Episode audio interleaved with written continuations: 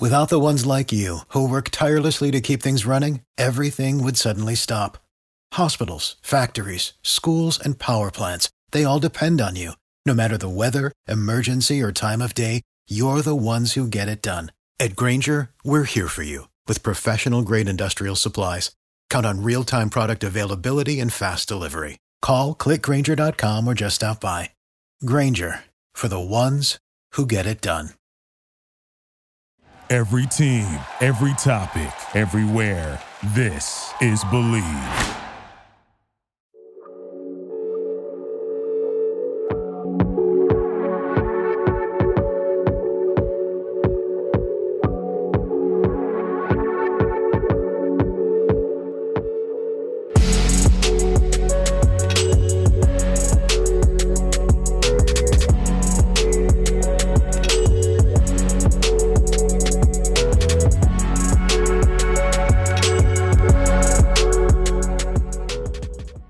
What is up, Wizards fans? Welcome to another Bleav in Wizards podcast. I'm Matt Modderno. and Jahadi White will be joining me here in a minute. Just going to do our little quick intro into Mad Reads and all that good stuff. On today's show, we'll talk a little bit more about the GM search, but also just sort of what that's like, you know, inside the walls of the building. Like all of us can speculate, we can listen to all the podcasts, read all the articles, but uh, Jahadi can actually tell us what that's like for people, you know, in the locker room and what that's like when there's turnover at the highest level and things like that. So, to be interesting to hear what he has to think about all this and just sort of, uh, you know, the, some of these names that we're hearing on the GM search are guys that are still actively involved in the playoffs. So I just want to know from him, like, what his sense are. Does that put us behind the eight ball? Can we afford to wait for some of these guys? Will that potentially limit names in the GM search? All that kind of good stuff. So we'll get into that in a minute. Uh, as always, we're brought to you by Stateside Vodka and uh, Surfside Hard Iced Teas, Hard Lemonades. That good combo. Uh, I mentioned this before, but the missus and I, you know, like literally, this is our favorite uh, beverage to uh, share together. And it seems like every time I'm recording this podcast, it's like sort of cold and rainy out. So, uh, not going to enjoy them before this uh, podcast, but I will definitely be having several on draft lottery night. Hopefully, uh, it'll be celebratory drinks and not uh, me mourning our top uh, top eight pick, something like that. So, anyway, brought to you by Surfsides, and we're also brought to you by BetOnline.ag.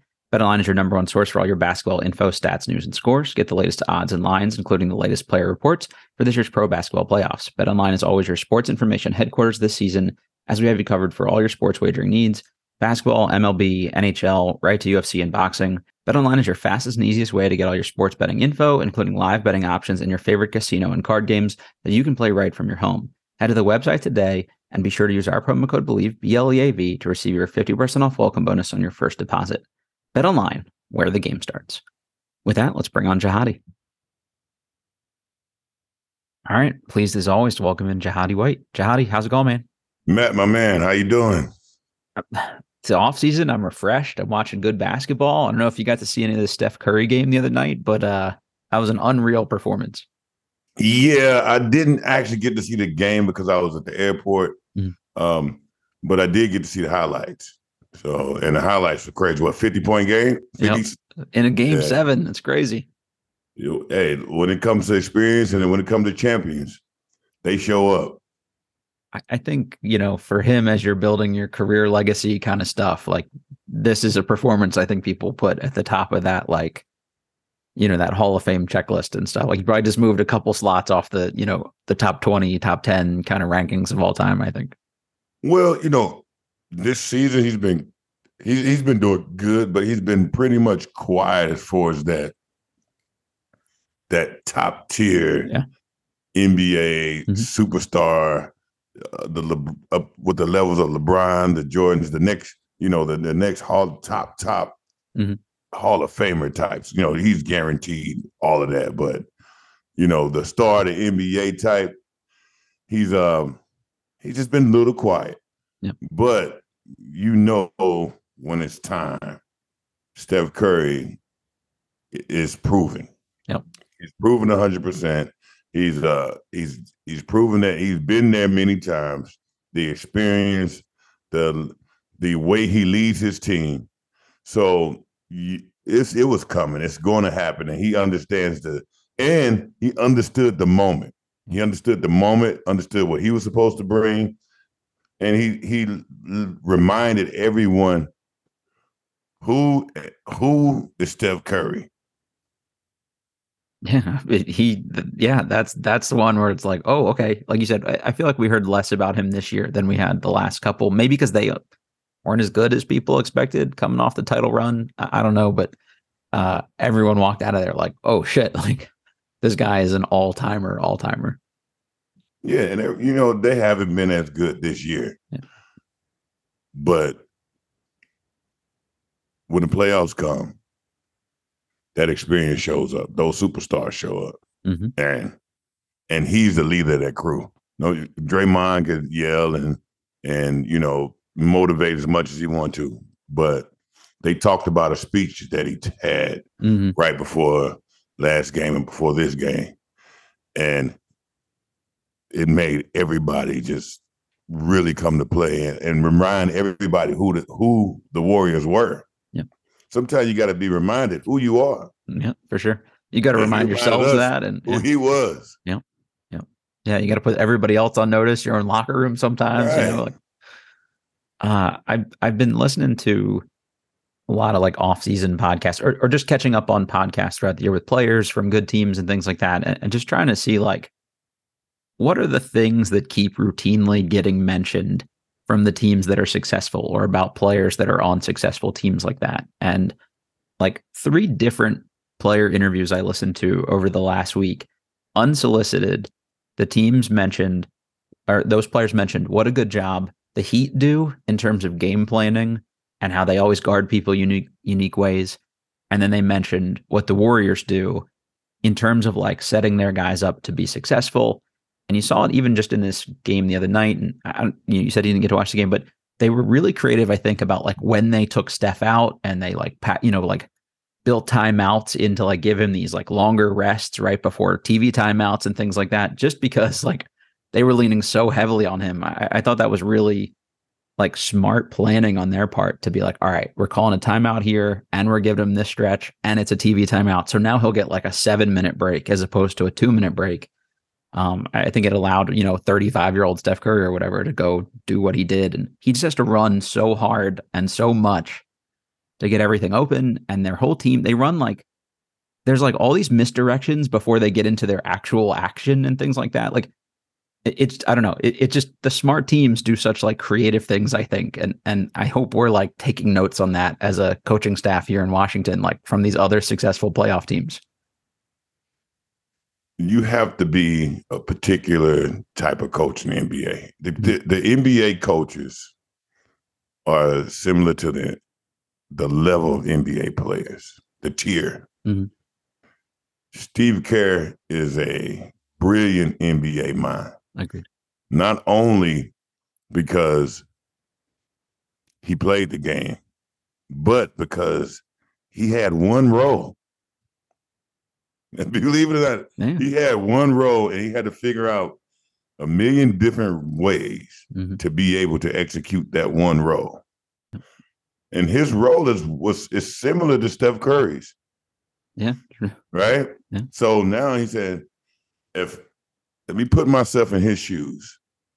How can I make sure that he has the gas he needs, the time he needs, the open the open shots he needs? So the entire offense is based pretty much kind of based off making sure Steph Curry in in making sure Steve Kerr, the the imaginary in Steve, the, the imaginary person in Steve Kerr's mind, because and you can't tell me in Steve Kerr's mind that Steph isn't him.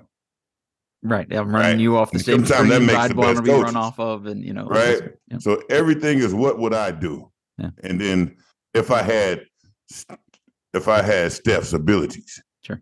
And what would I want? Mm-hmm.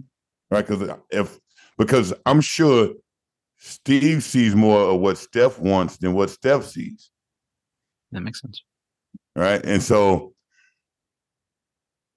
it's hard to in in certain in certain aspects to coach against a coach like that, right? So even when you think about those timeouts or the misdirections, mm-hmm. right? That's that's a coach saying, "What would I want to do? How would I, right? If I'm playing, because I one thing about the coach who really put time in and playing the game, they can always ask themselves the question, "What would I do if I was in the game?" Mhm. And Steve, uh, Steve, I think Steve Kerr is one of the most brilliant minds in, in basketball, and like you say, Spoelstra as well.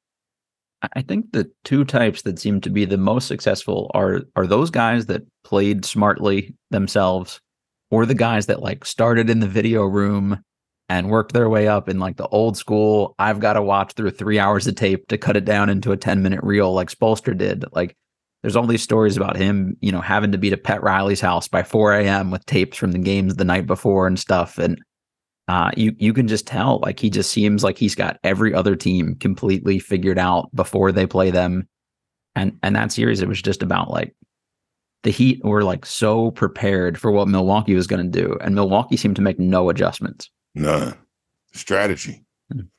right? So they, Milwaukee pretty much depended a lot, a lot on talent, Mhm. right? Yeah. And the Milwaukee coach can utilize he can utilize his talent well, right? But Mhm. once you ran out of everything in the playbook, Right. once That's you ran out of everything in the playbook, I mean, somebody we, we, they take taking away everything. So most coaches' plays start off with one pass. Mhm. If you notice that, right? They start off with a a pass or a, f- a top flare screen at the top. If you blow that one thing up, Yeah, you got to you do yeah the- yeah, because now, the, well, then, like, so if I, if I blow the flash screen up from the pick, the the point and the five, then the rest of the action, the four man doesn't know, can't make his cut, hmm right? So now the action is blown completely up. So I feel like Spoelstra really blew a lot of that, that blew the players up right from the beginning, and Milwaukee had no playbook left. So now it's now it's mono and mono coaching wise. You don't want to deal with Spoelstra in that, in that type of situation. Yeah. It, it's also seemed like they saved a lot of stuff for like the final couple minutes of a game. You're like, oh, I never saw them send these two guys at Giannis particularly until right now, or Right. they didn't choose to lo- leave Drew wide open until like the last couple minutes when maybe he was already tired from chasing Jimmy around. Like, uh, I, I like stuff like that where you're like, hey, this is probably our best thing we could do to break up what you're doing, but we're waiting until the last minute so you can't also adjust around it. Like, I think that's Right. really smart. Yeah. Yeah, you don't see it. You don't see it early in the game to where now, yeah, you can make the adjustments. Right, exactly. or yeah, at least save it to the second Yeah, half. just hide can- it. Yeah, let's keep it in our pocket. Exactly. And a lot of coaches keep things in their pockets to the playoffs as well. Yeah, smart. Yeah. I, I also listened to JB Bickerstaff um, have an interview semi recently, and he talked about just like he he said he was lucky that he got like multiple shots at being an interim head coach because he learned little different things with different groups of players before he got to be like his own full time head coach. But he talked about just like how crazy hard the jump is from top assistant to like the guy, and just like your role changes and how you interact with people. And the biggest thing he learned from his own dad, you know, from from Bernie Bickerstaff, is like how to just like re- like relate to the different players differently. Um, and every one of these kind of interviews I've been listening to, the, the biggest thing they said from every one of them was the first thing those coaches did for them was role identification. And that's been like a consistent theme in Washington is that like that doesn't seem to happen here. It- like we've heard it under Wes, we heard it a bunch under Scott Brooks about like players are a third of the way into the season and and they claim that no one has told them what their role is yet. Uh, so I, I'm just really fascinated from like you hear about heat culture and things like that, but it, it just seems like transparent communication is like a really important factor from all these winning teams too, and and maybe that's something our own co- coaching staff seems like it maybe could uh, improve on in the future. Yeah, I agree. I would agree with, agree with JB that role identification is very, very important. All right. It's not so much, to me, it's not so much um, what you can't do. It's more about when you need to pull yourself back. Mm. Right. So, Okay. so role identification in certain players isn't always as limited with other players. Mhm. So, in some players, role identification is is is vast. Sure. Right. And you have to know that. But even in that vast role identification, it's the where, when, how, timing, Mhm. right? Good shot, bad shot. Yeah. So um that's very important. But at the same time, you don't want to sometimes that can also be a catch 22 because you can limit a lot of players. You like, "Hey, we need to get more out of you. Yep. We need to, you also, we need to, we we need to get more because some players want to play, be able to play to stay in the game more than to actually um, Do what you need them to do, really, right? Or, or right. Well, not only do what you need them to do, but also play f- fulfill all the things that they have in their in their toolbox. I got you. Right. So and then that also helps the team out as well. Mhm. So it, it- it it's a catch twenty two, but it's definitely important. Role identification is absolutely important, and also like JB knows he was assistant a lot, and just as much he's learning, you have to have the right the right setup of assistant coaches Yeah. on your right. Yeah, that's huge, and and I and I, that's one of the things I think Wizards fans have questioned is just sort of the makeup of the rest of the coaching staff. There's no, you know, long term former head coach. There's no real former players. You you've got James Posey, but he's in the back row. Like we've talked about this before too. So I wonder if that's something that could could help them to look at in the offseason. Maybe a new GM can come in and, and suggest Well, uh, I see, some things. right. I see a lot of coaches are um, afraid to be not be the smartest person on the team. Yeah. On the coaching staff, Mhm. and that's the You're done, you're done if you're that. wrong way to go. Yeah. If you to be a head coach to me, you should be the least try to get a coaching staff where you're the least smartest person because you know you and because you know what you know and you know it good, you know a lot, but they like he said the game changes every day. Mhm. You know, the game changes every day. So, new sets happen every day. So you have to now create certain sets for the particular type of the type of player. I always say this. When I went to jo- when I when I got recruited to Georgetown, it was a big man school. Mhm. And we had, and I watched Georgetown with a Patrick Ewing, Alonzo Mourning, Dikembe, Othella Harrington, uh, running all big man sets. I went there with Allen Iverson expecting big man sets to be ran. They flip the script on you, huh? Coach Thompson threw the entire playbook out. Right. But we won. It, you you always hear that like the good coaches adjust to their personnel. They stay within their principles and what they they believe wins basketball games, but you fit your system to the people, not try to fit people to your system. You can't. You can't. That's why Larry Brown had such a hard time. You know, um, it- it- you really fit the. I, to me, you fit the system to your point guard. Mm, To me, you fit the system to your point guard and your most efficient scorer. Okay. Right. And you kind of see, all right, this is my system, but let me see how they work together. Right. How they play together. Because in the end of the day, that has to be your your primary nucleus, those two. Right. How so now the, oh he likes this. This is what this point likes to do. This is what he likes to this is what he this is where he likes to get the ball. Mhm. All right.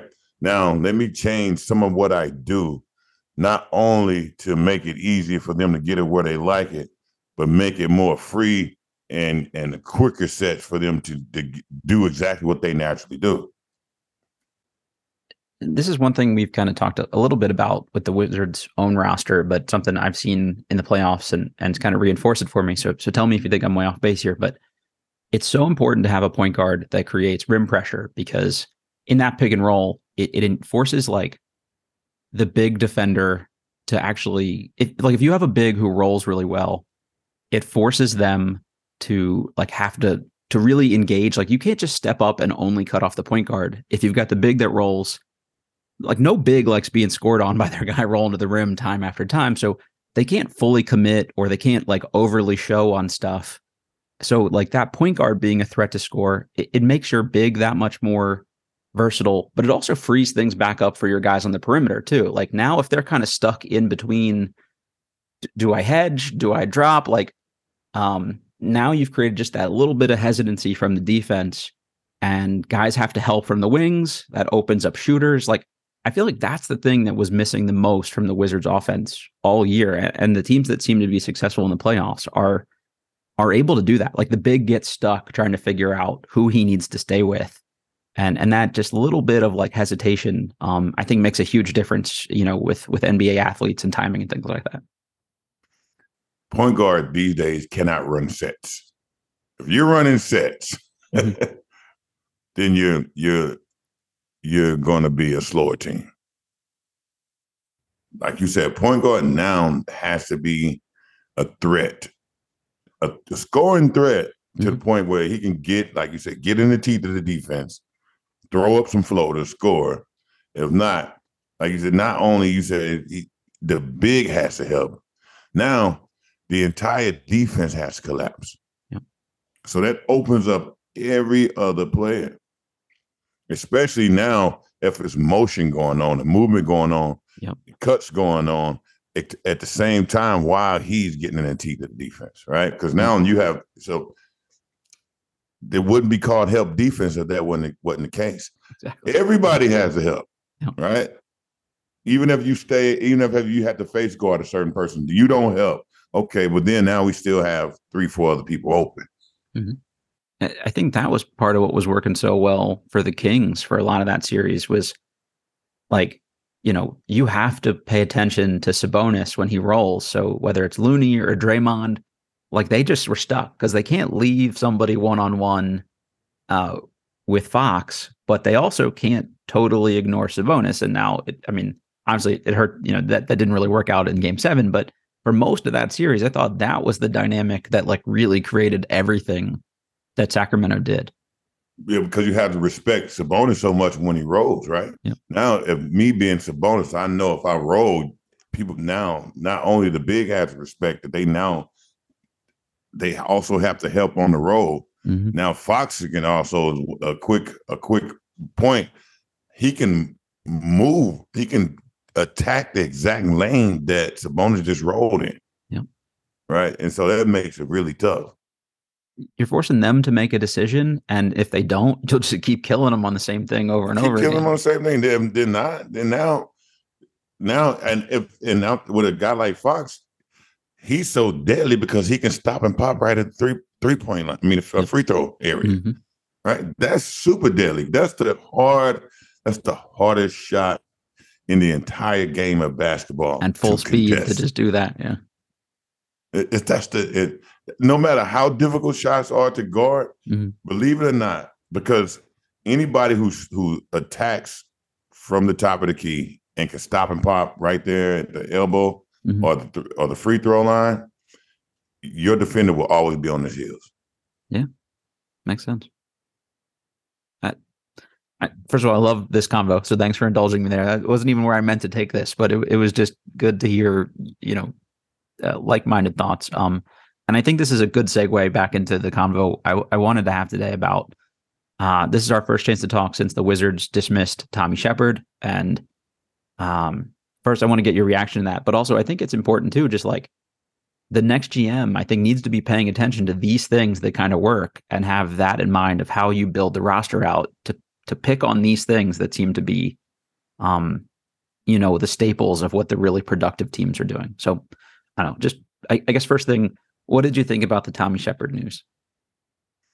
Well, it it was when when I so right before that news happened, kind of saw blame get thrown back and forth. Yeah. Right.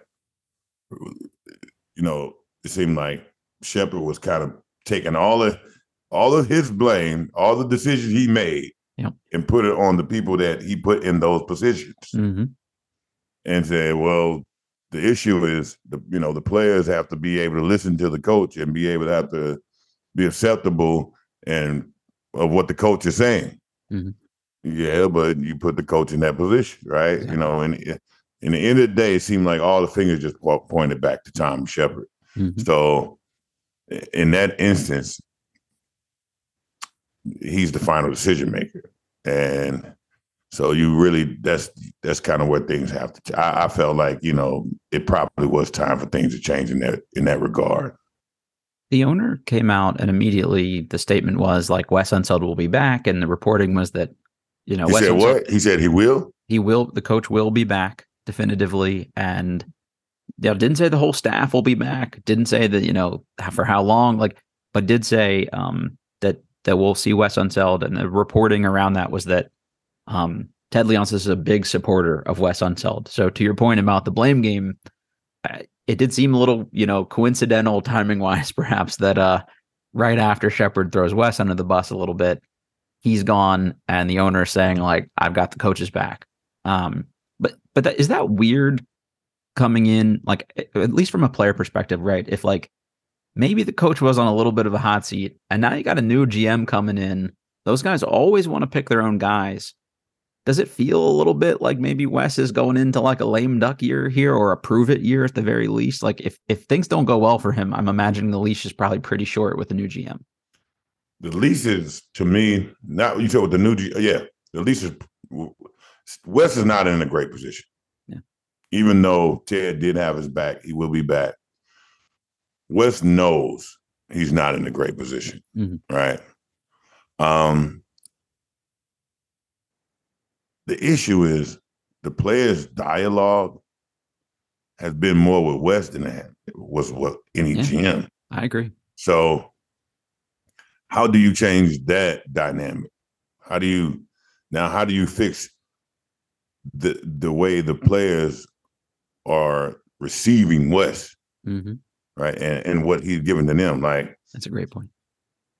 how if if it's if you still got majority of the same players there, Yeah, and they're all saying we played too slow, and the coaches didn't recognize it. They didn't say Tommy didn't recognize it.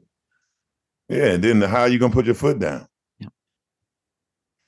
So I think that's the issue is even with Wes being there and there's going to be a new GM. Now, now Wes going to be on the hot seat because now that that GM coming in first year, he can't take. He has to come in and show improve right away, right? And he mm-hmm. has to, you know, no leeway for anything. So, but he also has to know, hey, let me figure out the situation and the relationship between Wes and Ted, because if that situation and I think that's that's a long that's an ongoing long term situation. That's Yeah, a long sure. time. You know, Wes Ted's been around forever. Wes's mm-hmm. been around forever. Right. So that's the issue too. If I'm a new GM coming in and I really want to prove myself and show, you know, really make a change here, how much can I make a change if their friendship is sometimes can be bigger than the business. Just talking about these these good teams, I, I think another theme has been just how strong the relationship is between coach and GM. Like the teams that win, those guys seem to be on the same page. Like Pat Riley and Erik Spoelstra are on the same page. And now if you've got to your point, like if you think the coach can go around the new GM to the owner if they're not on the same page about something, or you're an owner or you're the coach and you think the new GM wants to fire you and get his own guy, like it just doesn't seem like that's going to lead to a That makes hiring tough. Yeah, agreed. Yeah. It makes hiring tough because now I got when I'm when I'm being hired for that position, I got to see what the dynamic, what's the dynamics of the situation. What, what am I getting myself into? What Exactly. you know, you know who's who's buddy buddy. You know who's what what place am I? Am I going to be the outsider and I have to work myself in? You know, Mhm. all of those all of those things are are can I when I if I do accept the job, can I have some demands, some requirements that need to be that that can be agreed upon? Mhm. right? So I I'm flexible to move however I want to move to the point to that if as long as it's in the benefit of the team. Yeah, I, I think that whole situation is like really going to be sticky for things. And unless you're like one of these big name GM candidates, like if, if you hear people throw out Masai Ujiri and things like that, I don't think that's realistic personally, but that kind of guy is probably not as worried about that dynamic because he carries such big cachet. But if I'm one of these like assistant GMs that's looking to get promoted, I, you know, I would want to know like, um, hey, are you gonna let me enact my vision if this coach isn't on board with my like you know my vision for things? Like how, who wins? Like what's the tiebreaker? Yeah. Exactly and i don't think any assistant gm is pretty much uh fitting for that job. Yeah we're already behind the eight ball uh, that, that was going to be my immediate next question for you is like how much like this happened much later than than most firings. Now, the one side advantage is it's the only open GM position, so you get your view of you know all the candidates. But like, I guess just maybe go into a little bit more detail there for for listeners. Like, why does this put them so behind that they're just now getting around to making these kind of interviews and changes and stuff? With me personally, I feel like we're we're really behind the eight ball really because we that the decision we made last year, last season, without not freeing up some cap space mm-hmm. for some of the, you know, for for our top 3 mm-hmm. Um, it's kind of late for a new GM to come in when it, when it's getting close to draft time. You know, so you really don't have the time to do all your due diligence and really, you know, go to the draft board and drawing board and the and the uh, you know the the boardroom table mm-hmm. to really have time to hash out a, a lot of good picks. So it's just a tough time to for a GM really to get in there and and really have some you know his opinions and understand how the team works and and do how what what happened and where we are now, what what we need because you know a lot of GMs see see seen the Wizards play, but they've been focused on their team. Yeah, they don't know the inner workings and the dynamics yeah. at play there. Right. So it's just a tough time. We we in that in that situation, we're in a tough time. We're not beyond the, behind the eight ball in, in that circumstance. Does a new GM come in and like talk to all the players currently under contract and feel them out individually? Is he just going to the top couple guys? Is he going is he just going to Brad Porzingis and Kuzma and starting there, or or like would would everybody locked up hear from him at some point about how they fit in and and make some decisions based on that? He's he's not. It depends on the GM. Okay. It depends on the GM. Now, a new coach would definitely talk to every player. Sure. The GM, every player doesn't have a relationship or open line of communication with the GM. So let that be known, right? Um, the GM usually only talks to his top, probably most likely it would be Brad, Brad hmm. Kuzma, and Porzingis, and no, and no one else probably would hear from him. Okay. Um, but that's usually how it goes. Yeah. I, I do know that, like, at least for front offices as a whole, like starting even with pre-draft, these guys keep a file now on like every player in the league. Like it starts with here are the guys we liked in the draft, and we add to that file. They come free agents. Like we start with our pre-existing file and stuff. And I'm assuming these guys can take this with them in between jobs, so they might at least have familiarity on all the guys on the roster's games. But but to your point, like I don't know if this dude is bought in. I don't know if if I see him as a eighth man, if he's going to be on board with that. Like, do I need to get him out? Like, it, it, just seems like that. Those kinds of like interpersonal dynamics. Um, when you don't have time to figure these things out before the draft, like you don't really know where the bigger holes are. Yeah. So even if you have the file, right? Of all the players, and they, like like you said, you don't know the inner workings or, or the dynamics, or if they're using that player correctly to be able to you get the most out of that player. Yeah. Right. Now, or not only that is who's in the draft to can probably be better than that player, right? Mm-hmm. Because when I before I left, I was looking for a player in a draft to fit this particular team. Yeah. Right. I was interested in these particular players because it fit the team that I I wanted, you know, I was looking for a totally different team for them to go to. Yep. Right. So now I have to figure out the holes in this system, mm-hmm. which is which now I not only have to figure out the holes, I have to learn to play it. And the information and I have now I have to see question where I'm getting my information from. Yeah. To, right. right. I'm had to question everybody on the coaching staff. I'm have to question some of the players, etc. Now everybody has their own opinion of why. Mm-hmm. And then a lot of people don't want to throw unless they just want to win. Right? They're gonna make decisions, you know, they they're gonna make decisions. They're gonna they're gonna try to LeBron the situation, right? So um it's just a and, and it's not the first time that a GM has ever had to enter a situation in in this dynamic right here, but it's not the the best way to go in. You know, so you know if I'm the Wizards, if I'm particular Wizard, while I'm searching for a GM, I'm still hiring like scout services and you know um outside, you know, con- outside contracting, mm-hmm. big scouting programs, and sure. right to to say, hey, when the GM does come in, Mister So and So, whoever comes in, this is what we're looking to do right now. These, mm-hmm. this is what decision that we're looking to make. Mm-hmm. What are your thoughts? Like, what, are, you know, do you have any insight, further insight on that, or is it is it completely um, opposite of what we we consider nothing of what we want to do, mm-hmm. and then we'll go from there. But I'm not wait. You can't wait for the GM to start making decisions.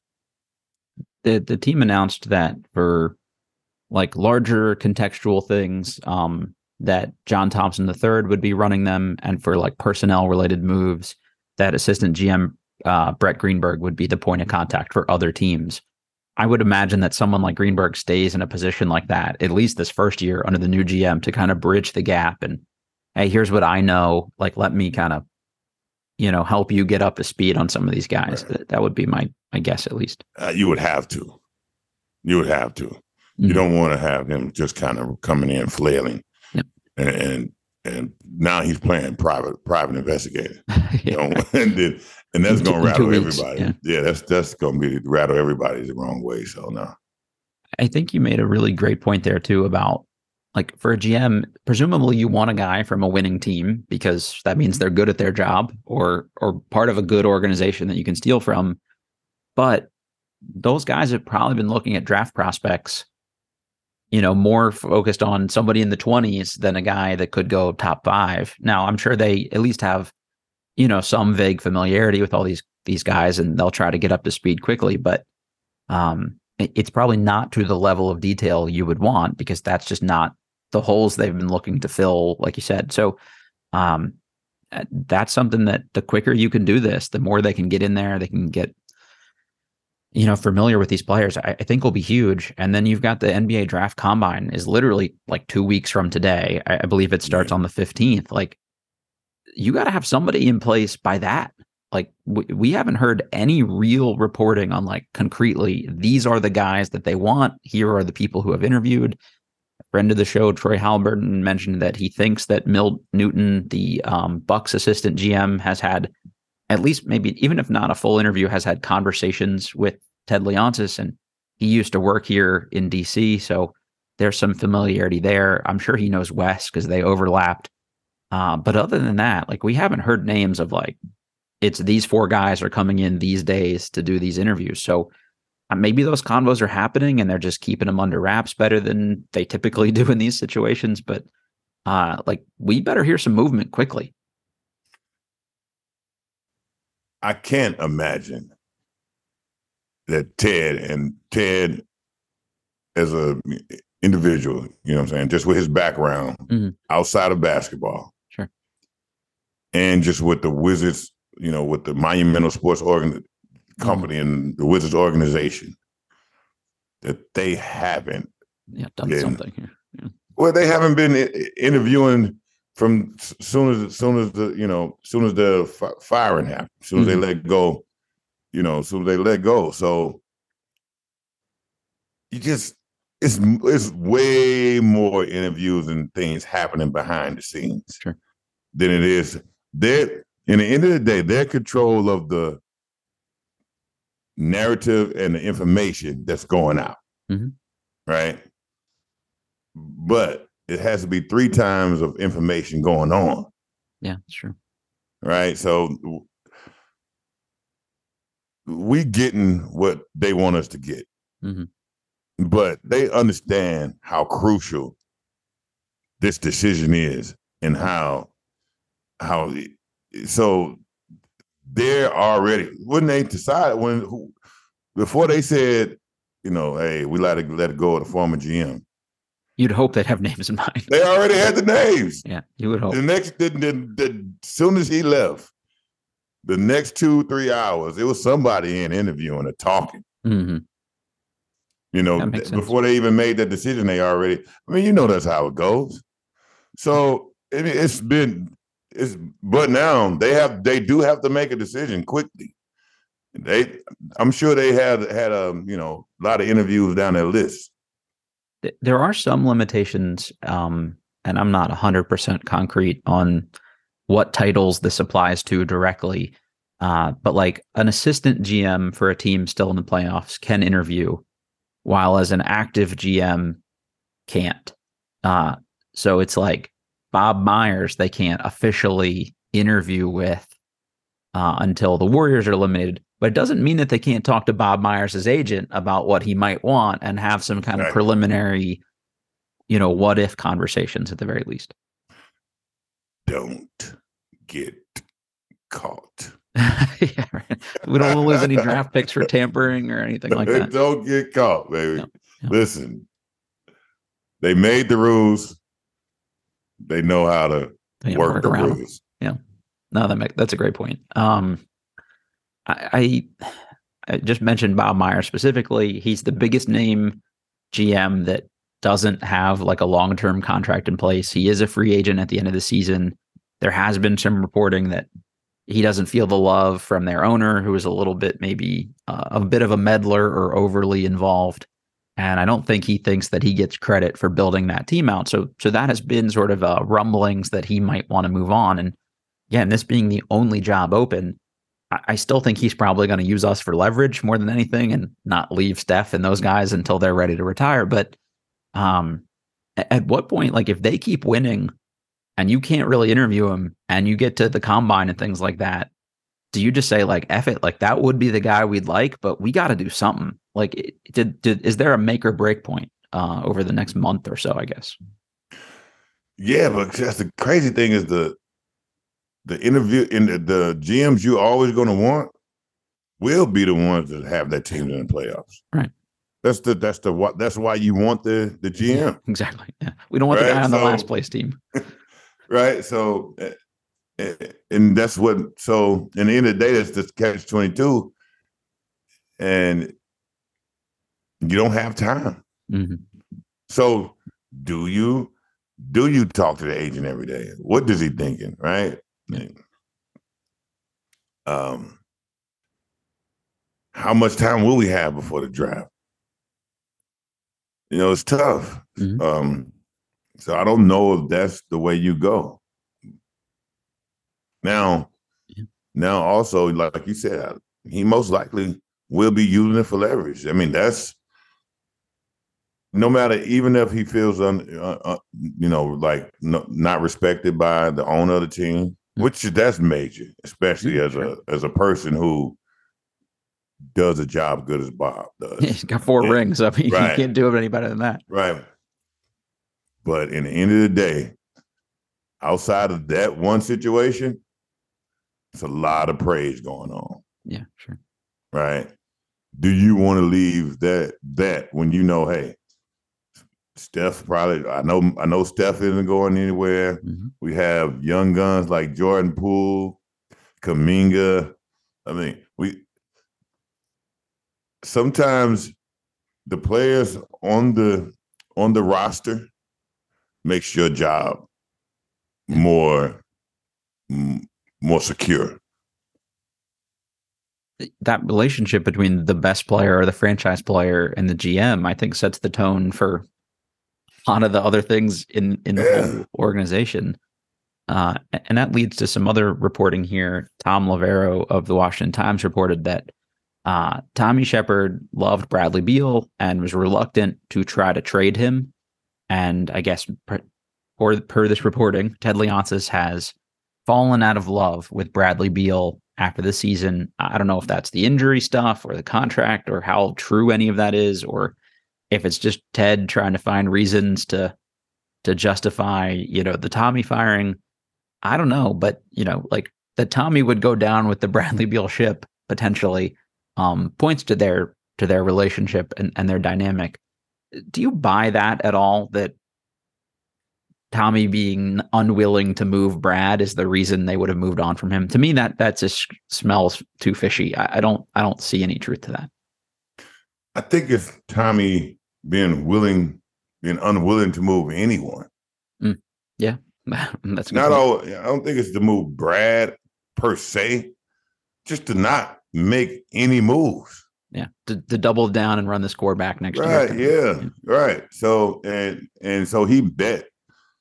He dug like you said. He doubled down, hmm. and that's think that's what killed him. So and I mean, you know, killed him in this situation. So, and then you can kind of see uh, you're starting to see Brad say things he never said before. You know, Brad is extremely loyal. He's been very loyal to the Wizards, right? And he's even in his in his discouragement, he's still expressing his loyalty, but he's also expressing his his you know discontent. Yeah, there were a lot of I, am not the GM. I don't make these decision kind of comments this at the end of the season. So uh, right, right. So not a great sign. So it's not it's not a great sign for us.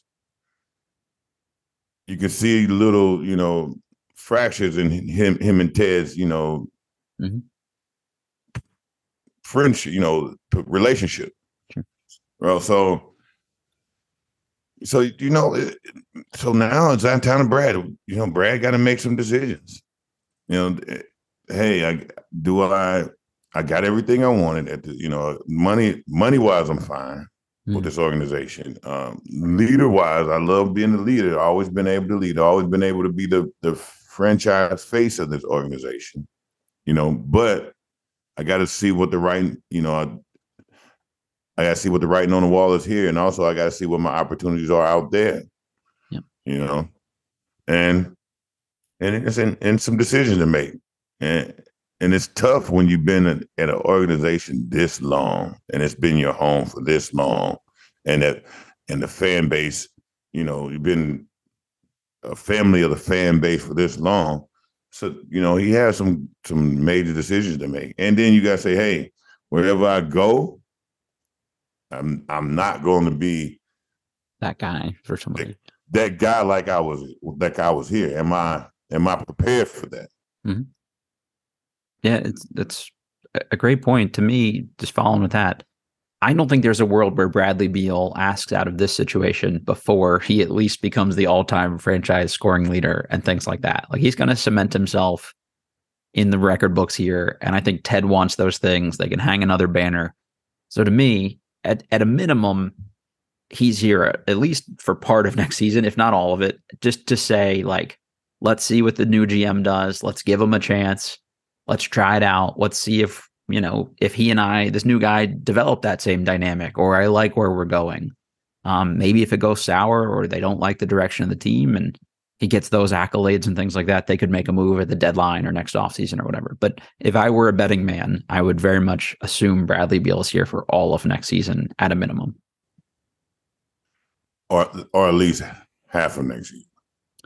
It's just so hard to trade somebody that big of a name with that big of a contract, I think, at the deadline, because there's so many moving pieces that that requires. I'm not saying it couldn't happen, but um, it, it's it that's a big you know that's a pretty big deal. I, you're right. It, it, but I just think it has to go really sour for them to not give it a full season. It of, would, but you know how many teams would want Brad?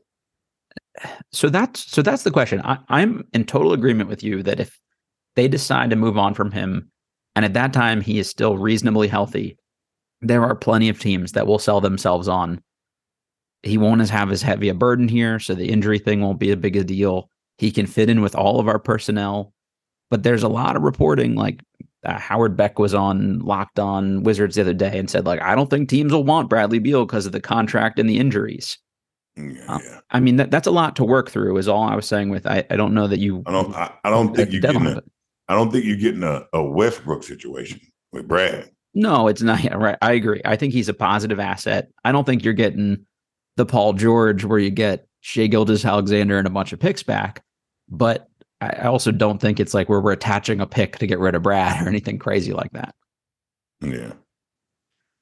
No, I I, I agree. It, it, it depends on what perspective you're looking at it. If you're looking at it from a Brad's perspective, right? Mm-hmm. Or then you say what's good for Brad's perspective. I think I think his uh, value out there is pretty good. I, I would think so. If you're looking at it from uh, a Wizards perspective of what they can, the, if it benefits them more to get rid of them or benefits them more to keep them, mm-hmm. then I don't know. Well, this is the other thing where fans were, I would say, largely disappointed in the the move to offer him a no trade clause. And I think this is the situation where that comes back to bite you because Brad now gets to pick the three places he wants to go or whatever, and and it just it it shortens the list. Like somebody like Toronto might want him or Minnesota might want him, but Brad could be like, "Eff it, I I don't want to be somewhere cold," or "I don't want to rebuild," or or I don't like that other guy. I don't want to go be his number two or his number three, or you know, like, or am I the number one there? Like, I'm not saying that they can't find a team still, but it at least limits your options to some extent. And then limits me, what you when get you back. earn the max, when you earn the max as a max player, Mhm. you earn the right to negotiate a no trade clause. I, I think well, there's only been like 10 in NBA history, apparently. And the I think the thing Wizards fans struggled with was that some of the reporting was that the team came to the table with that and offered that to him. It wasn't even that he like Seriously. negotiated to get it. It was just like we'll give you everything we can give you and gave up the farm. Which I that that's more mismanagement. I don't blame Brad. I would take that shit in a heartbeat, and I would actually even ask for Yeah. it. But um, it's on the team to whether they give you it or not. And when you can offer a player sixty more million dollars than the next team can, you you should have leverage enough to not also have to give him a trade no trade clause and trade kicker and all this other shit. Yeah, true. Yeah, yeah. Because yeah, you you take that in a heartbeat. Yeah, look, it'd be stupid not to say yes a min- the minute someone puts it on the table. Right. But then again, you know, we don't know. The sources may may be right. That's true. Then again, we haven't heard it from the horse's mouth. And and you don't know what his agent, you know, implicitly uh, implied to them uh, that, you know, hey, if it's not literally every single thing you can give us, then maybe we have to call up the Heat or something. So you never. Well, know. I know as an agent, when you have a situation where you can go for a max time player like Brad, you try to check every box. Yeah, you should. You show you up with every paid. box checked. Yep. I agree. Uh, do you think this makes it more or less likely that we see Kristaps Porzingis and or Kyle Kuzma back next season? If I had to choose, I, I feel like we're going to see Porzingis back. I agree. I'm not sure about Kuzma. Right. I think this makes it less likely that he's back. Just because if I'm a new GM, I'm I'm less attached to that. You're right. Uh, Porzingis could theoretically opt in to his 37 million. I don't think he'll want to do that because I think he's had a good enough year that he wants a Oh. long term deal. But at the very least, he's not going to like walk and not take anything. So so at minimum, he's probably back in some context. Well, if I'm Porzingis, I'm guaranteed not opting in for that 36. Yeah, you Right. you want the New 40 or GM have no idea what what the playing field is with anything right now. Yeah. I know I can show I can I can pull up to the negotiation table with some unique stats, Yeah, it's true. some really good stats right now, some Mhm. really good numbers. And he was pretty healthy too. Like this is Healthy. the best time for him to negotiate Right. that. right? So I'm. This is my prob. It's probably been Porzingis' best year to ever negotiate in his Yeah. career. Yeah, I don't disagree.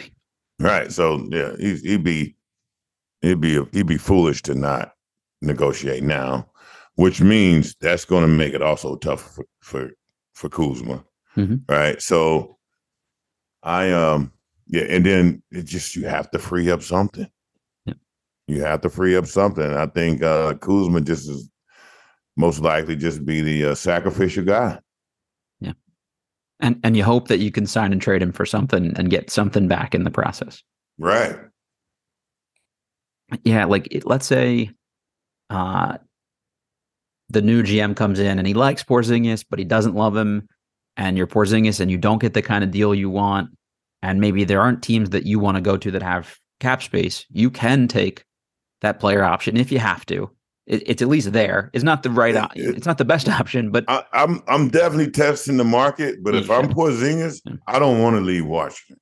I, I, agree, and it doesn't sound like he does either. I mean, by all. Well, uh, it's it'd be smart for him not to. Because if I'm Porzingis, I know just Washington wasn't a big market this year.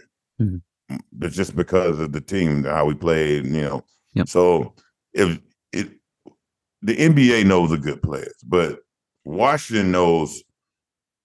I know the the dang the GM's gone though, so I'm I'm negotiating with a new GM either way. I, I do think the owner though said part of the reason they moved on from Tommy Sheppard was the failure to make the playoffs.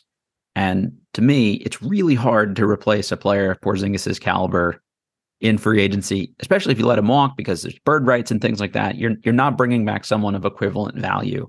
So if your goal is to make the playoffs next year, your chances of doing that to me are worse if you let him leave.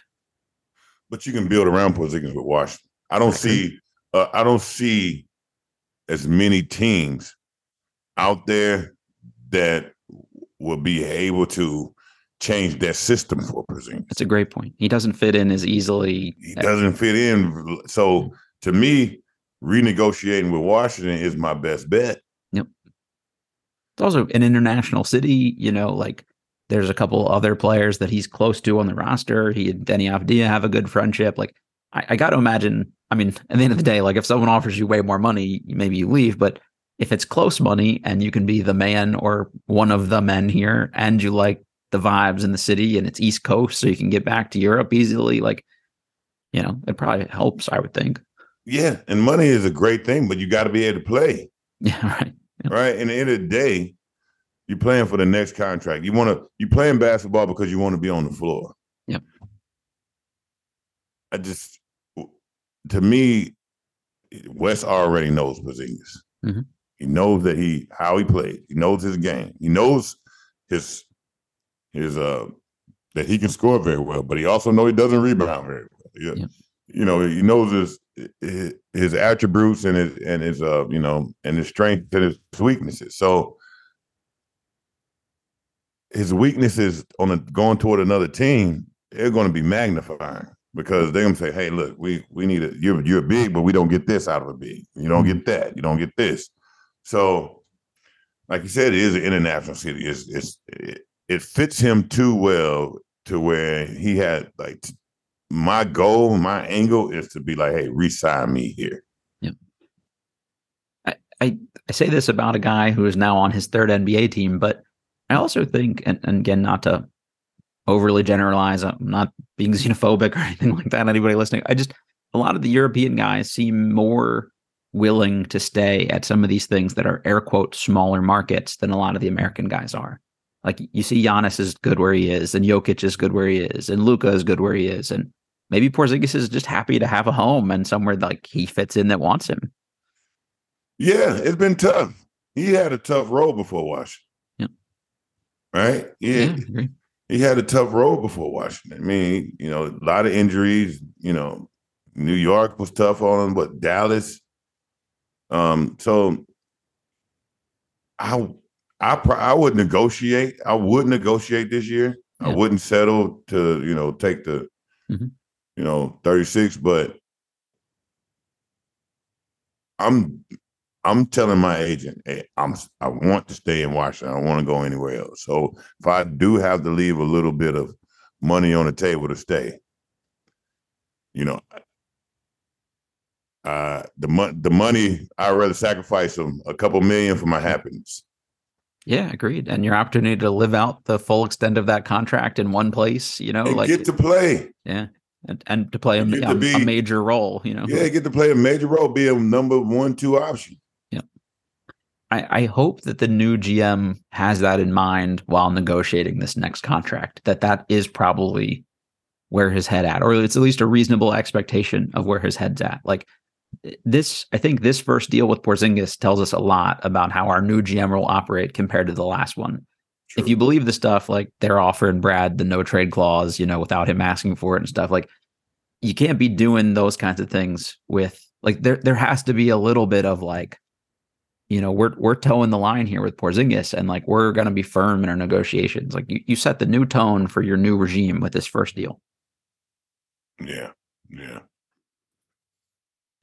and that's what makes it tough to be able to accept that GM job. There, that's not a easy GM job to, yeah, to step into that right away. You step in that. That's a that's a project. Yeah.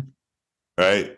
You said um, like when you you said I'm taking on a project mm-hmm. a major project, right? Yeah. Um, re re revamping, rechanging the how people look at this team. You know, a decision that's made here. Right? And I'm and I'm coming in with a lot of a lot of pieces that's not in the right place. When when that's you, hard. That's not very easy to move. Yeah it, it's a tough situation. Like it's, it's two tough situation. It's two huge free agency decisions on a team that didn't make the playoffs for an owner that thinks you should make the playoffs.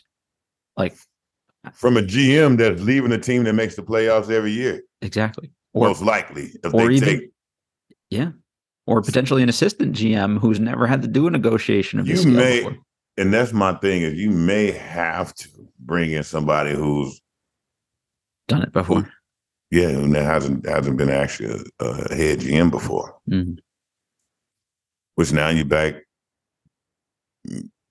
having a project again with a project. So you're the only person on on this recording right now, and probably I'm going to assume for the people listening to this, the only one who has been through an NBA contract negotiation.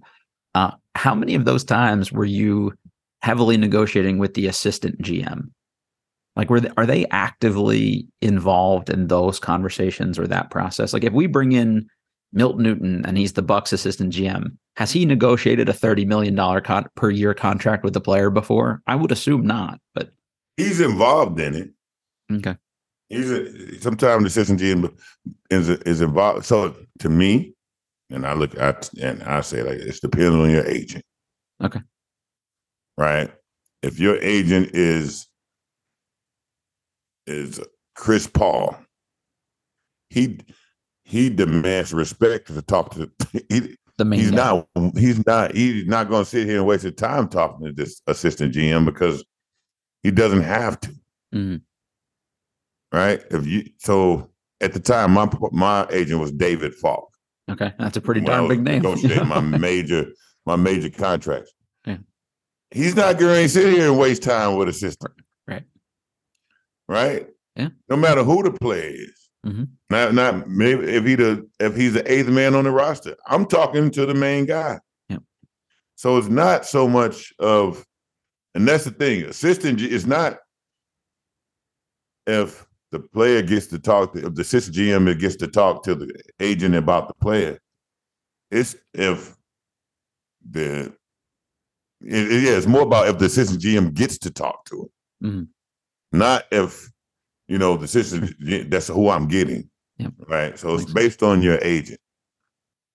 Yeah, that would be a really big first deal for assistant GM of the Pelicans, Trajan Langdon, to come in, and your first real, potentially big time free agency uh, negotiation with someone is Kristaps Porzingis at thirty million a year potentially. Like that, that's a tough ask. I mean, you know, I, I, would I would be skeptical about. I mean, I don't know. These guys are all confident about what they do, and he's a you former high level player. Decision. But, yeah. Either way, yeah. you come in, you can't.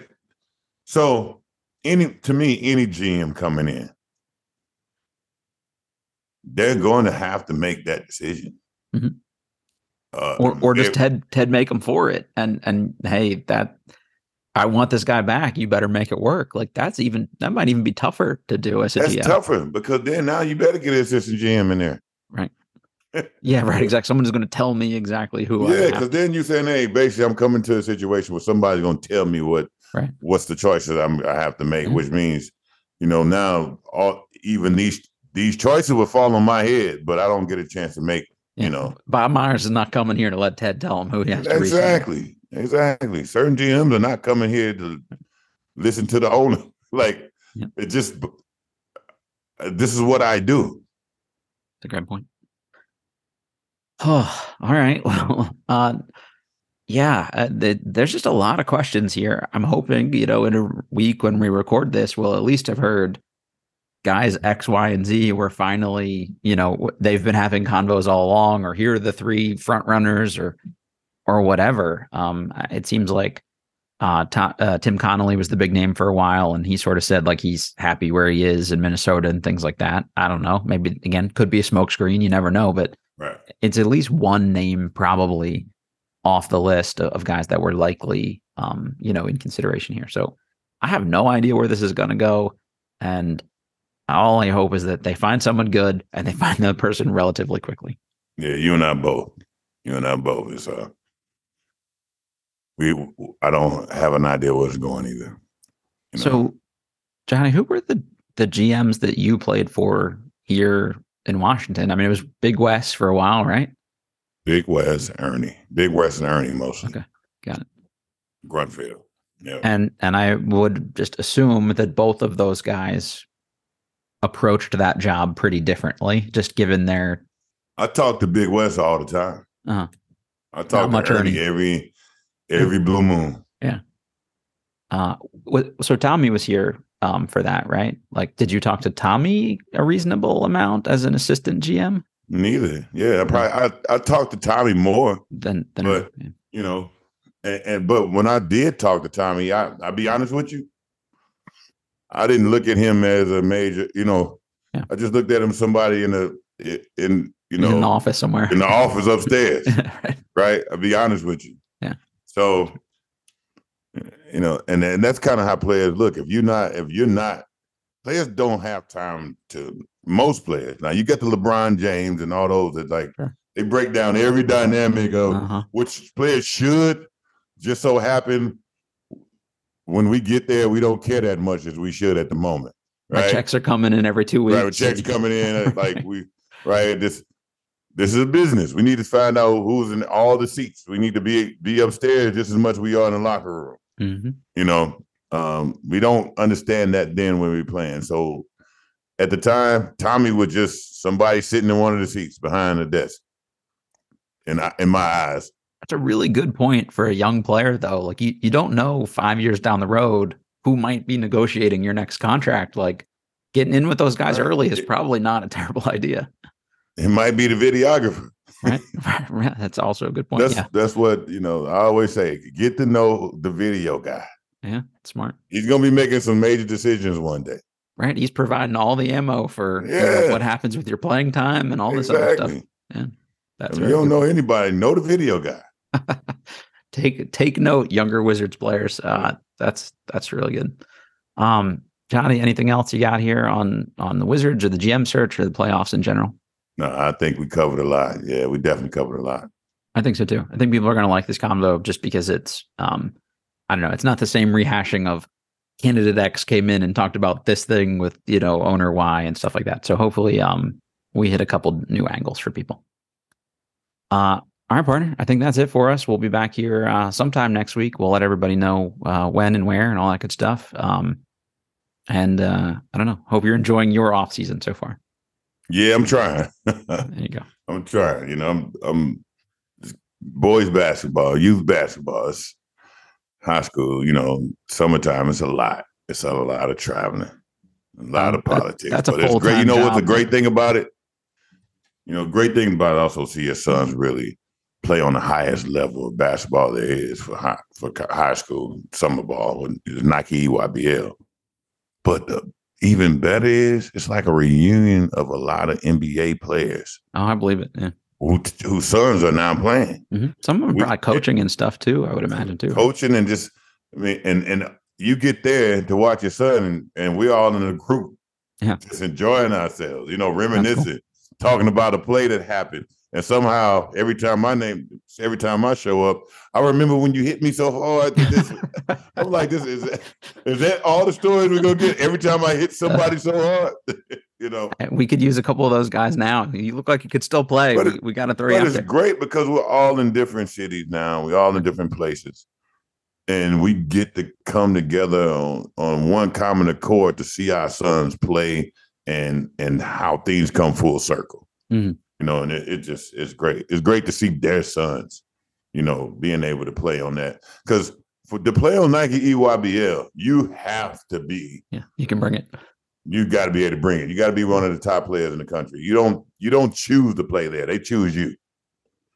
Uh, you were just in Arizona. What's the next big event for? Uh, So For. Dallas Dallas is to be Dallas. They have four sessions for the summers. First one was in Atlanta. Now this was Arizona. And the next one is Dallas. Uh is that like end of May sometime? yep. And then the last one is in Memphis. And Okay. then you go to the Peach Jam. Gotcha. You know, if if you qualify, if your team qualifies, you go to the Peach Jam, which is in Augusta, Augusta, Mm-hmm. Georgia, Augusta, South Carolina. That's that's the big one, right? Like that's the that's holy the grail. big, that's the big dog. Gotcha. Yeah. Well, uh, keep us posted on how the boys are doing throughout the year here. I think uh, everybody will be Yeah, interested to right. to hear how it goes, and I'm pulling for them. And what's cool is the boys get to spend time with Brad. Bradley. Oh, there you go. They play on Bradley Beal's Yeah. EYBL Nike team. So, so, So- fill us in a little bit. Like, how active is Brad in? Oh, extremely active. Have you seen videos of We- we Brad have. talking to his EYBL? Yeah, yeah, I, I love him. I didn't know if that's a one-off. Or, very open, very clear, concise, Yeah. and active. And I love that that Yeah. the kids get this. that's huge. They need that right now. You know, they get the good Brad. They get the they they get the you see the leadership the leadership qualities of Brad right away. Mhm. Like you understand how he he really you know in is, is a natural leader. Yep. And he's there. He's all weekend. He was there in, in Phoenix I think um, for his 17U team, his 16U team, and his 15U team. and that's such a big deal for those kids i'm sure like I, I can't imagine that you know those guys were as available as a resource in your day as people like brad are making themselves to the young guys that are now Oh yeah. So yeah, I've seen a lot of. So I've seen a lot of teams like uh like the Team Melo, CP3, Team Durant, uh Team George. Paul George has a team, uh, but I see you know I see Brad way more than those other guys. Sure.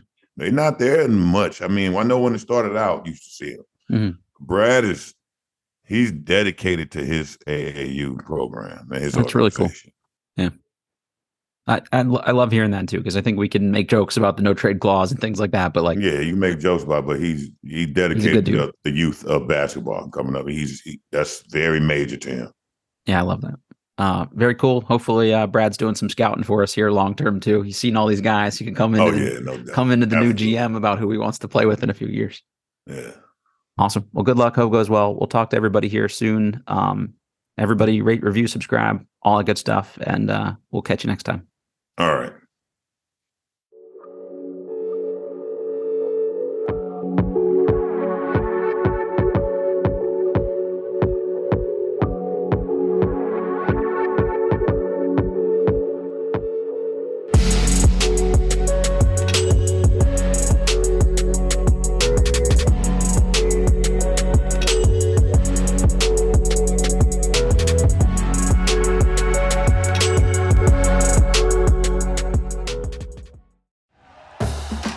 For listening to Bleav. You can show support to your host by subscribing to the show and giving us a five star rating on your preferred platform.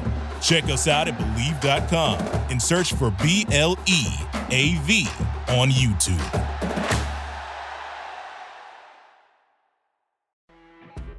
You know, when you're listening to a true crime story that has an unbelievable plot twist that makes you stop in your tracks? That's what our podcast, People Are the Worst, brings you with each episode. I'm Rachel. And I'm Rebecca. We're identical twins who love true crime cases that make you say, didn't see that coming, and we hate the people responsible for them. Listen to People Are the Worst now on Apple, Spotify, or wherever you get your podcasts.